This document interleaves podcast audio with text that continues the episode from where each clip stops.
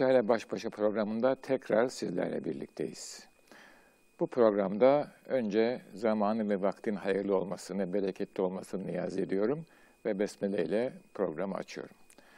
Bu programda sizlerle konuşacağımız konu, kavram, kimlik kavramı. Kimlik kavramı bütün toplumları ve şahısları uzun zamandan beri işgal eden, zihinlerinde ve gönüllerinde yer alan bir kavram ve üzerinde ciddi münakaşaların yer aldığı bir kavram. Bugün bu kavramın belli bir boyutunu masaya yatırıp üzerinde bir analiz yapmaya, bir tahlil yapmaya gayret edeceğiz. Kimlik kavramı görebildiğim, bilebildiğim kadarıyla toplumu var eden temel kavramlardan bir tanesi.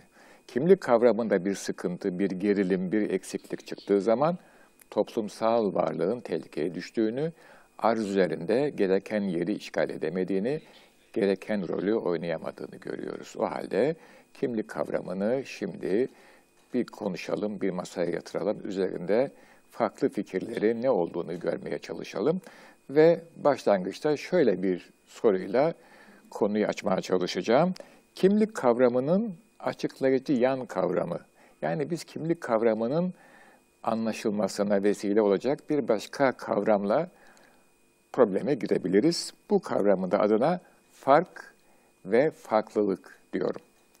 Eğer insan daima aynı çevrede yaşar ve aynı adamlarla görüşürse, aynı çevrenin rengini, kokusunu, şeklini, havasını teneffüs ederse farkı algılayamaz. Çünkü insan dediğimiz varlığın farkı fark etme yeteneği vardır. Eğer fark söz konusu değilse insan o çevreyi sadece o çevreden ibaret, dünyayı da sadece o çevrenin oluşumundan ibaret zanneder. Halbuki her çevrenin zamana ve mekana bağlı olarak bir değişim süreci söz konusudur ve dünyada şu anda olduğu gibi bütün geçmiş zamanlarda da farklı coğrafyalarda farklı çevreler, farklı algılar, farklı modalar, farklı düşünceler ve inanışlar var olmuştur ve var olacaktır. Şu halde fark kavramıyla olaya başlamak durumundayız.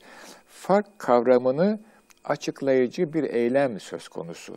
Yani ne yaparsak farkı fark ederiz. Bunun da çok basit bir cevabı var. Biz insanlar farklılıkları gözlemle anlayabiliriz. Bu gözlem bizzat yaşayarak yaptığımız bir gözlem olabildiği gibi yaşamadığımız zamanlara ait yani geçmişe ait gözlem ise okuma ve incelemelerle ortaya çıkar okuduğumuz zaman, eski tabirle tetebbu ettiğimiz zaman o vakte ait bir gözlem yapmış oluruz. Farklı kaynakları okuduğumuz zaman adeta farklı gözlerle maziye bakmış oluruz. Bugüne ait gözlemlerimizi şahsen yapabildiğimiz gibi, bugüne ait farklı yazıları okuyarak, farklı insanları dinleyerek gözlem hazinemizi de genişletebiliriz. Bir manada gözlem belki pasif bir eylemdir. Siz sadece gözlüyorsunuz ve inceliyorsunuz. Bunun bir ileri kademesi var, o da ilişki kurmaktır. Bir insanı tanımak için veya bir toplumu tanımak için onunla ilişki kurmak noktasına gelmek lazım. Dış görünüş itibariyle bir takım bilgiler elde edebilirsiniz. Bir takım algılar oluşur, bir takım fikirler oluşur ama ilişki kurduğunuz zaman, yani beraber yaşadığınız zaman o topluma ait farklı veya o insana ait değişik boyutları da yakalamak mümkün olabilir. Demek ki kimlik söz konusu olduğunda birinci yapılacak olan şey farkları yakalamak, farkları tespit etmek ki oradan kendi kimliğimizin bilincine varacağız. Bir ikincisi de bu farklarla beraber gözlem yapacağız, ilişki kuracağız. Eğer tarihe yani yaşamadığımız bir vakte gitmek istiyorsak tarihe, maziye döneceğiz. Gözlem bireysel olabildiği gibi, yani bir bireyin kimliği hakkında bilgi edinmek söz konusu olduğu gibi, toplumsal da olabilir. Bir toplumun kimliği hakkında bilgi edinmek, bir kanaate vasıl olmak. İki farklı ölçekten bahsediyorum. Birisi bir toplum içinde farklı bireylerin kimliğini tanımak söz konusu olabilir. Bunları mensup olduğu grubun kimliğini tanımak söz konusu olabilir. Yahut da arz üzerinde, dünya üzerinde farklı toplum, toplumsal yapıların kimliğini tanımak söz konusu olabilir. O halde demek ki iki farklı ölçekten bahsediyoruz. Bir de neye bakmak durumundayız? Gayet net olarak görülüyor. Maddi ve manevi unsurlara. Dış görünüş itibariyle bütün insanlarda maddi unsurlar vardır. Ama insanlar sadece maddi unsurlardan ibaret değildir. Onların bir de iç dünyaları vardır. İşte belki gözlem sadece dış dünyayı tanıtan bir vasıta ve vesile, onlarla ilişki, ilişki kurmak ise belki insanların iç dünyalarını tanıtan bir vasıta ve vesile olmuş oluyor. Bu ana çerçeve içinde kimlik problemine, kimliğin ne olduğunu tespite fark penceresinden bakmaya çalışacağız. Bu anlattıklarımıza ne diyorum? Bir takım sorular uyandırdı zihinlerimizde. Bu sorulardan bir tanesi varsa tek bir soru almak durumundayım şu anda. Buyurun efendim. Hocam e, kimliğin açıklayıcısı olarak e, gösterdiğiniz bu fark ve farklılık konusunu e, bunun üzerinde biraz da açabilir misiniz acaba? Hani buradaki e, belirleyici unsur olarak bu farkları ve farklılıkları Evet gayet net hemen için? ikimiz üzerinden konuşalım. Mesela şimdi bir defa bana bakan bir adam dış görünüşüm itibariyle ha der bu adam yaşlı bir adam. E, biraz da böyle işte saçı başı falan sakalı makalı e, yani bir entelektüel takıntısı olabilir der. Size bakan da bu genç hanımefendi der. Efendim fularınıza bakar, atkınıza bakar, saç duvarınıza bakar. Ha bu entelektüel bir hanım der. E, hafif de şık der. Buradan iki bakın üç dört sonuç bir anda çıkıverdi yani sadece. Ve biz şu anda bir e, büst olarak görünüyoruz. Yani e, ayağa kalksak belki benim kamburum çıkacak. Ama bu iyice ihtiyarlamış diyecek, yaştan bir şey çıkacak. Size bakacak, e, vallahi bu kız da diyecek, bayağı uzun boyluymuş. Tabii eteğinizi veya pantolonunuzu göremiyor. O da ayrı bir problem. Demek ki dış görünüş itibariyle insanlar hemen 3-5 sıfatı, 3-5 niteliği ard arda ekleyebiliyorlar. Yüzünüze bakarlar, fizyonominize bakarlar, tebessümünüze bakarlar. Mesela şöyle baktığınız zaman insanlara bir başka mana ifade eder. Şöyle baktığın zaman eskiler ona beşuçul vecih derlerdi. Yuval, güleç yüzlü adam. Ama sırtkan değil. Melahati veçiye denirdi. Bunlardan hemen bir resim çıkar ortaya. Peki konuşsak, gitsek yemek yesek, seyahat etsek, uzun bir zaman yaşasak, mesela sizde şu anda göremediğim bir boyutu, sizde bende göremediğiniz bir boyutu, mesela hırçınlık, titizlik, huysuzluk boyutunu çok rahat görürsünüz yani. Ha dersiniz ki bu adam iyi görünüyor ama öyle bildiğin gibi değil, aksinin teki dersiniz yani. Değil mi? Mesela yani. Bunlar işte bu gayet basit. Şimdi bunları biz, bu niye bu kimlik üzerinde duruyorum? Bu gözlemleri yapmıyoruz. Çünkü bunlar bize zor geliyor okuduğumuz şeyde Ahmet'in kimliği böyledir, Mehmet'in şöyledir, James'in böyledir. Acaba hakikaten öyle midir? Bize birileri söyle, biz de onu e, hazır mal bulmuş mağribi gibi sahipleniyoruz. Bence biz bakalım acaba nedir, ne değildir. Onun için bu konuyu gündeme getirdim. Evet, şimdi devam ediyoruz efendim. Önce bireysel ölçekte olaya bakalım. Bireysel ölçekte fark nasıl? Ortaya çıkıyor. Biraz evvel de zaten hanımefendi söyledi. Gözlemle ortaya çıkıyor. Bir insana bakıyoruz. Bireysel tekil olarak aldık. Merak ettiğimiz bir insan mesela bir üniversite hocası, bir iş adamı veya halktan bir emekçi veya bir din adamı veya toplumun kırsal kesiminde yaşayan birisi yani nasıl düşünüyor bu adam, ne, nasıl yaşıyor? Çünkü biliyorsunuz düşüncelerimiz ve tercihlerimiz hayatımızın maddi unsurlarını biçimlendirir. Nasıl yaşıyor? Gözlemliyoruz insana, bakıyoruz. Tabi bunu, bunu yaparken adamı rahatsız etmemek pozisyondayız. Yani tecessüse varmamalı bu.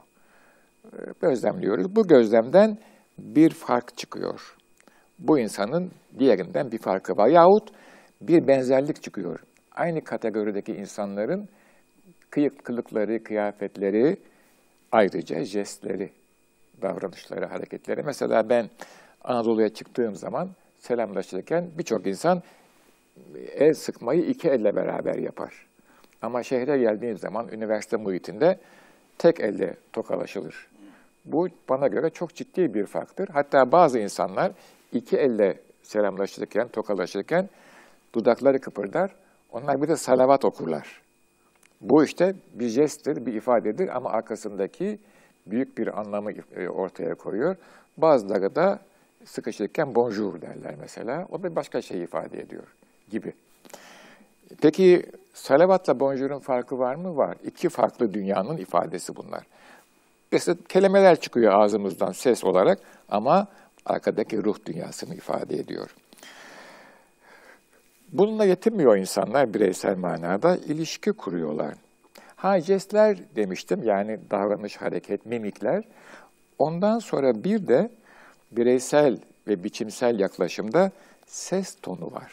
Bir insanın ses tonu çok şey ifade eder. Kullandığı kelimeler ve ses tonu. Bunlar fiziksel olgular. Hatta davranışta mesela bir yerden çıkıyorsunuz, kapıyı biraz sertçe kapatırsanız bu bir protesto anlamına gelir. Kapıyı yavaşça kapatırsanız bu bir dinginlik, bir tasvip, bir olumlama anlamına gelir. Bu ve buna benzer olaylar. Bu kadar basit görünüyor ama bunun arkası var.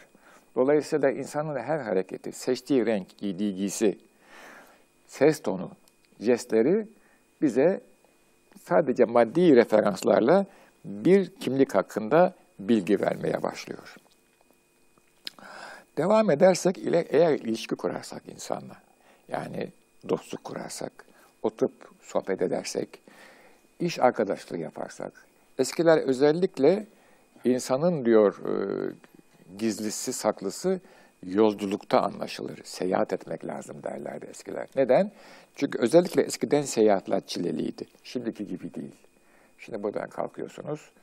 Ee, en büyük çile trafikte geçiyor. Ondan sonra uçağa bindiğiniz zaman eğer türbülans yoksa 10 saat sonra New York'a iniyorsunuz. Hiç problem yok. Eskiden tasavvur edin New York'a gitmek için İstanbul'dan bir defa mutlaka ve mutlaka bir Avrupa limanına gideceksiniz.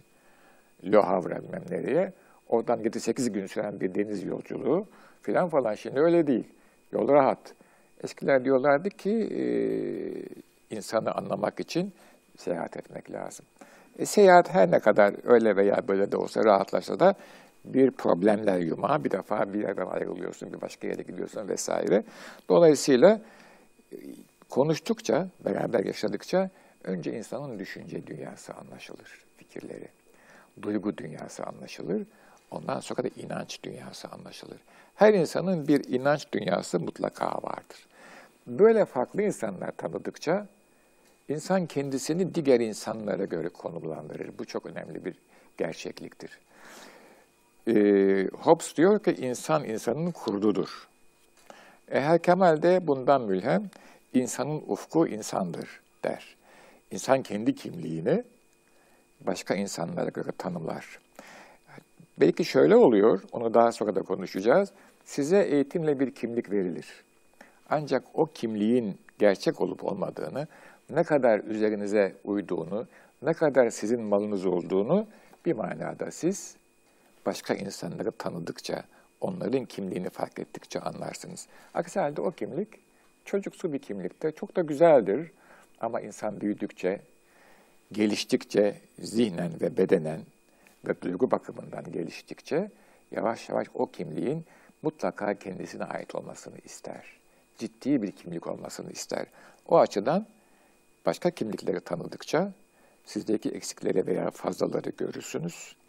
Sizin renginizi, çizginizi, esprinizi görürsünüz ve kendi kimliğinizi daha iyi tanımak istersiniz, tanırsınız.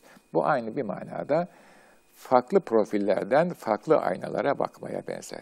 Her insan, her kimlik sizin kendi kimliğinizin bir yansımasını size gösterir. İyi veya kötü yanlarıyla. Bu da bir e, birikim oluştu. Bir takım şeyler aktardım. Belki bir soru gelebilir diye düşünüyorum. Gelmesi de lazım. Evet, bir soru daha geldi. Hocam, maddi manevi kıyafetler dediğiniz giydiğimiz bunlarla ilgili müsaadenizle ben bir soru sormak istiyorum. Buyurun efendim. Bu bireysel dış görünüşün e, kimlikle niçin alakalı acaba? Ha, niye alakalı?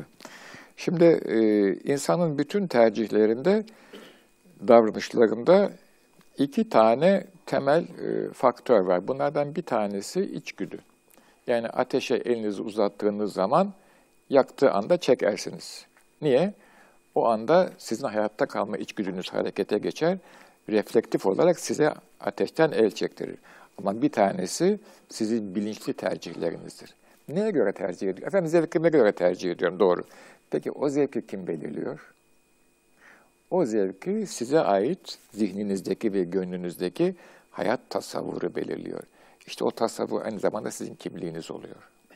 Yani sizin tercihlerinizde eğer insiyaki olarak yani içgüdüsel olarak bir davranış söz konusu değilse, mesela gidiyorsunuz ayağınızda bir ayakkabı alacaksınız.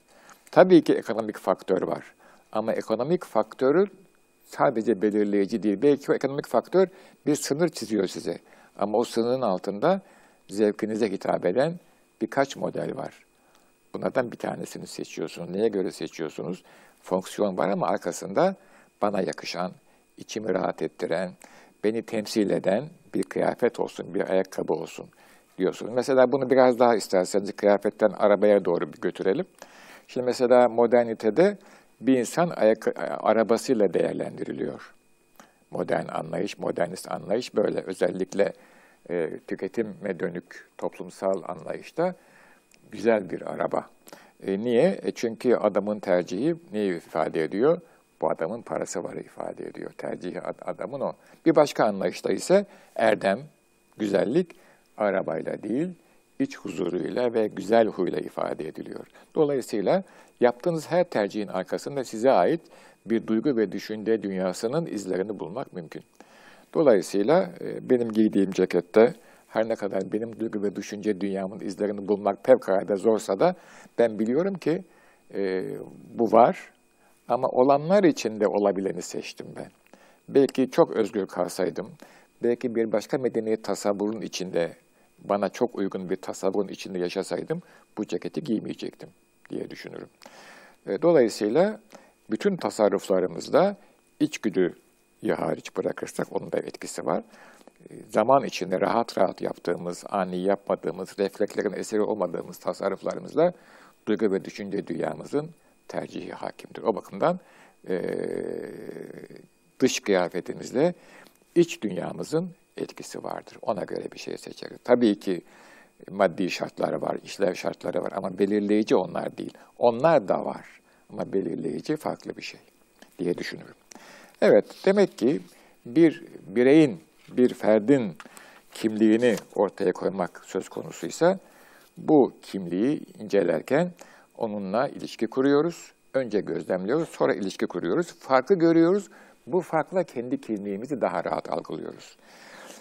Topluma geldiği zaman, dünyada sadece bize ait olan bir toplum yaşamıyor veya mensubu olduğumuz bir toplum yaşamıyor. Toplumda da farklı boyutlar var, farklı toplumlar var. Toplumu göz önüne aldığımız zaman, bizden farklı bir toplumu göz önüne aldığımız zaman yapmamız gereken şey ne? Bu toplumun kendini ifade ettiği sosyal ortamlara bakmak. Bir toplum kendisini en güzel, en farklı, en zengin ifade ettiği yer olarak şehri görür, kenti görür. Toplumlar kendilerini kentlerde ifade ederler. Dolayısıyla bir topluma yaklaştığımız zaman, onun kimliğini tespit etmeye giriştiğimiz zaman farkı şehirde göreceğiz. İki toplumun farkını iki toplumun simge şehirlerinde göreceğiz. Bu noktada, bu şimdi çünkü çok kritik bir noktaya geldik. Bir soru varsa o soruyu almak isterim. Buyurun efendim. Toplumsal kimliği belirlemede e, maddi ve manevi unsurlardan bahsettiniz hocam. E, şehirleri de bunların alt başlıklarından birisi olarak kabul edebiliriz sanırım. Ama burada e, taşrayı ve köyü şehirden ayrı tutarak, biraz belki dışlayarak sadece şehre önem veriyoruz. Sizce bunun tam olarak sebebi nedir? E, hayatı kurgulayan parametreler, girdiler sa, e, sa, e, sınırlı. Çok sayıda değil. Kırsalda hayat daha dingin ve daha sade. Mesela ne yapıyoruz biz?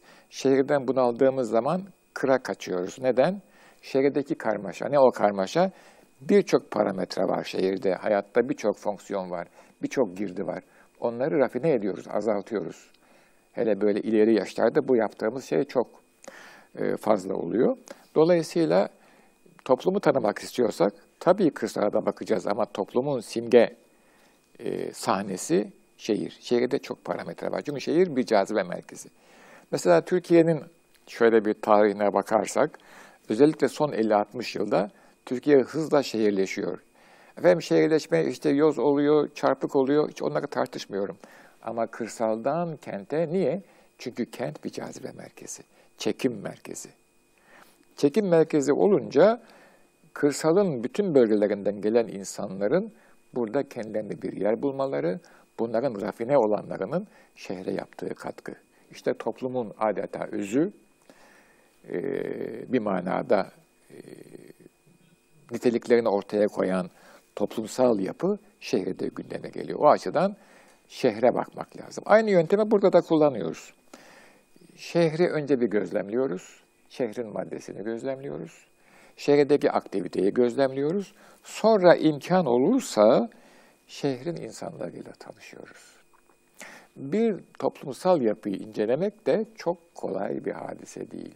Yani 3-5 gün gittiniz, diyelim ki Almanya'nın Münih şehrine veya Köln şehrine. Buralarda insanları incelediniz, toplumsal yapıya baktınız, şehrin fiziksel yapısına baktınız, bir fikir sahibi olursunuz. Ama bu demek midir ki siz Köln'de veya Münih'te bir Kölnlü veya Münihli'yi tanıdınız. O şehrin insanı ve kültürel yapısı hakkında bir e, izlenime sahip oldunuz. Bunun için yeterli bir zaman kalmak gerekiyor şehirde. Aynı bireyde olduğu gibi şehirde de önce şehrin fiziksel yapısıyla tanışırsınız. Bu size o şehri kuran insan tipi hakkında, toplum tipi hakkında bir şeyler söyler ama o yeterli olmaz. Bu konuyu bağlamadan önce son bir soru. Ben böyle her masadan bir soru almaya bu programda niyetli vaziyetteyim. Evet oradan bir soru geliyor galiba. Hocam müsaadenizle biraz da derine inmek maksadıyla soruyorum. Toplumsal kimliğimizin simge kişisi şehridir dediniz. E, bundan ne anlamalıyız? Şimdi şehrin hareketlerine baktığımız zaman adeta onun üzerindeki hareketlerde, seçimlerde, eylemlerde o şehrin bütün kimliğini üzerine giymiş gibidir bir gerçek Kölnlü, gerçek Münihli veya gerçek İstanbullu. Yani o birikimin, bu tarihsel bir süreç, diliyle, davranışlarıyla, tercihleriyle, oturduğu mekanla, zevkleriyle ve rutinleriyle o espriyi giymiş gibidir. Şimdi e, buraya gelmezden önce e, bir genç hekimle konuşuyordum. Bu Almanya'da bir klinikte psikiyatr olarak çalışıyor ve hastaları çocuklar. Diyor ki çocuklar geliyorlar bizim klinikte hem yatıyorlar, hasta tedavi oluyor ve diyor hepsi yemek yerken çatal ve bıçak kullanıyorlar diyor. Kaç yaşında dedim? 7 yaşında, 8 yaşında, 10 yaşında bu, bu grup çocuklar. Şimdi ben düşündüm. Türkiye'de acaba 7, 8, 10 yaşında çocuklar, Düsseldorf civarındaki bir kasabanın çocukları, bu civardan gelenler hangileri çatal bıçak kullanır Türkiye'de yaşayanlardan diye aklıma geldi. Bu nedir işte? Oranın kimliğini giymiş. Neden? Çünkü ona öğretmişler. Yemek yerken çatal ve bıçak kullanılıyor. Ben çatal bıçak kullanmak iyidir veya kötüdür demiyorum. Bir farkı vurgulamak istiyorum. Dolayısıyla şehirli de böyle. Mesela ben Viyana'dan size bir örnek vereyim. Viyanalı aileler biraz hali vakti yerindeyse mutlaka ve mutlaka Viyana Operası'na gidiyorlar. Hem de kombini bilet alıp gidiyorlar. Birkaç eser birden seyrediyorlar. Çünkü orası iyi bir opera. E bugün Türkiye'deki, efendim operaya mı gitmesi lazım? Hayır. Bir örnek vermeye çalışıyorum. Dolayısıyla işte mesela eski İstanbullular mehtap seyrine giderlerdi. Bu bir zevktir İstanbul'da. Veya baharlarda grup seyrine giderlerdi. Akşam güneş grup ederken onun güzelliğini seyrederlerdi. İşte şehirli olmak demek bu demek. Bu ne oluyor? O topluma ait bir estetik e, hazzı size ikram ediyor bu resim içerisinde. Dolayısıyla şehirli olduğunuz zaman bir anlamda siz o toplumun bütün birikimini şu veya bu şekilde şahsiyetinizden, davranışlarınızdan, tercihlerinizden, fiilinizden ve kalinizden aksettiriyorsunuz. Efendim burada e, programı sonlandırıyoruz. E, sevgi ve muhabbetle selamlıyorum. Ee, bir ba- başka programda buluşmak ümidiyle saygılar sunuyorum. Allah'a ısmarladık.